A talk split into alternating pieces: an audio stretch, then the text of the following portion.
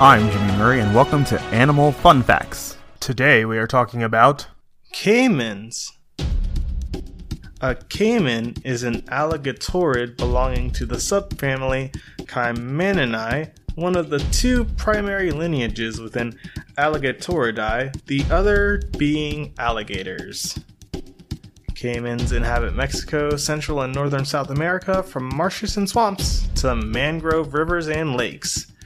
Caimans have scaly skin and live a fairly nocturnal existence.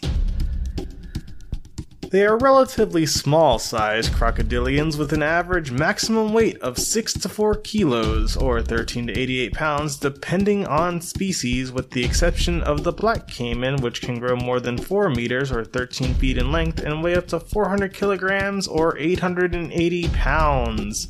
The black caiman is the largest caiman species in the world and is found in the slow moving rivers and lakes that surround the Amazon basin. The smallest species is the Cuvier's dwarf caiman, which grows to 1.2 to 1.5 meters or 3.9 to 4.9 feet long.